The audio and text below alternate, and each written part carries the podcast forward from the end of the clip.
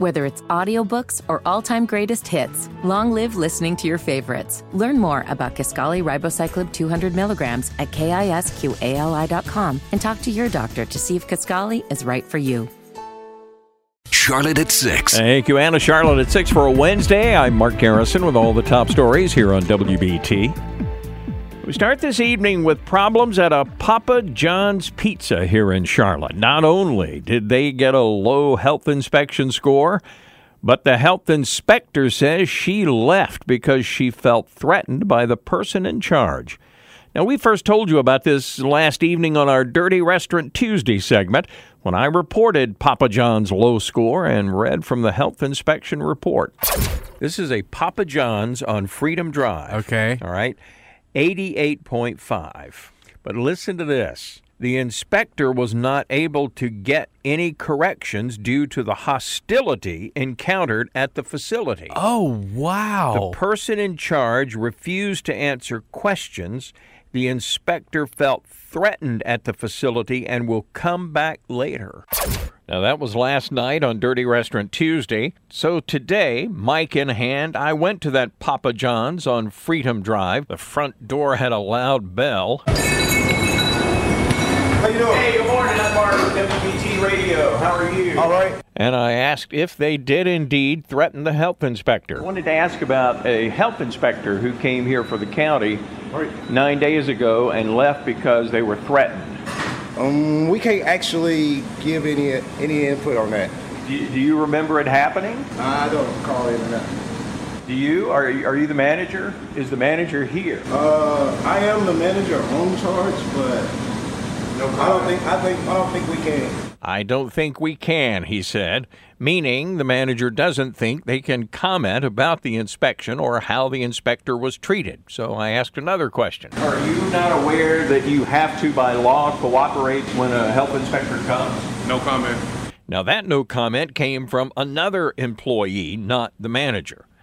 But the manager then told me he would call his DM. That's the district manager for Papa John's. I, I gotta call my deal, but I also have to ask you to leave because uh, we can't do any. Let me call my deal. Okay, I, if your district manager was to talk to me, I'd be happy to talk. So he asked me to leave, but I did hang around until he called the district manager. After the call, the manager of the Papa John's, who again would not tell me his name, said once more he cannot talk. And then he asked if I would turn off the microphone, and at that point, he told me that he was indeed the manager who was on duty during that inspection on July 12th. He said he had been with Papa John's 20 years, and he says he did not threaten the inspector. And the manager said camera footage has been reviewed by the company from the day of the inspection. But again, he referred me to Papa John's district manager, Randy Lesko, for comment. I called Lesko, left a message, and then he called me back. Yeah, this is Mark Garrison. I'm a reporter with WBT in Charlotte, uh, wanting to record an interview with you about the uh, Freedom Drive store and the health inspection where the inspector said they were threatened.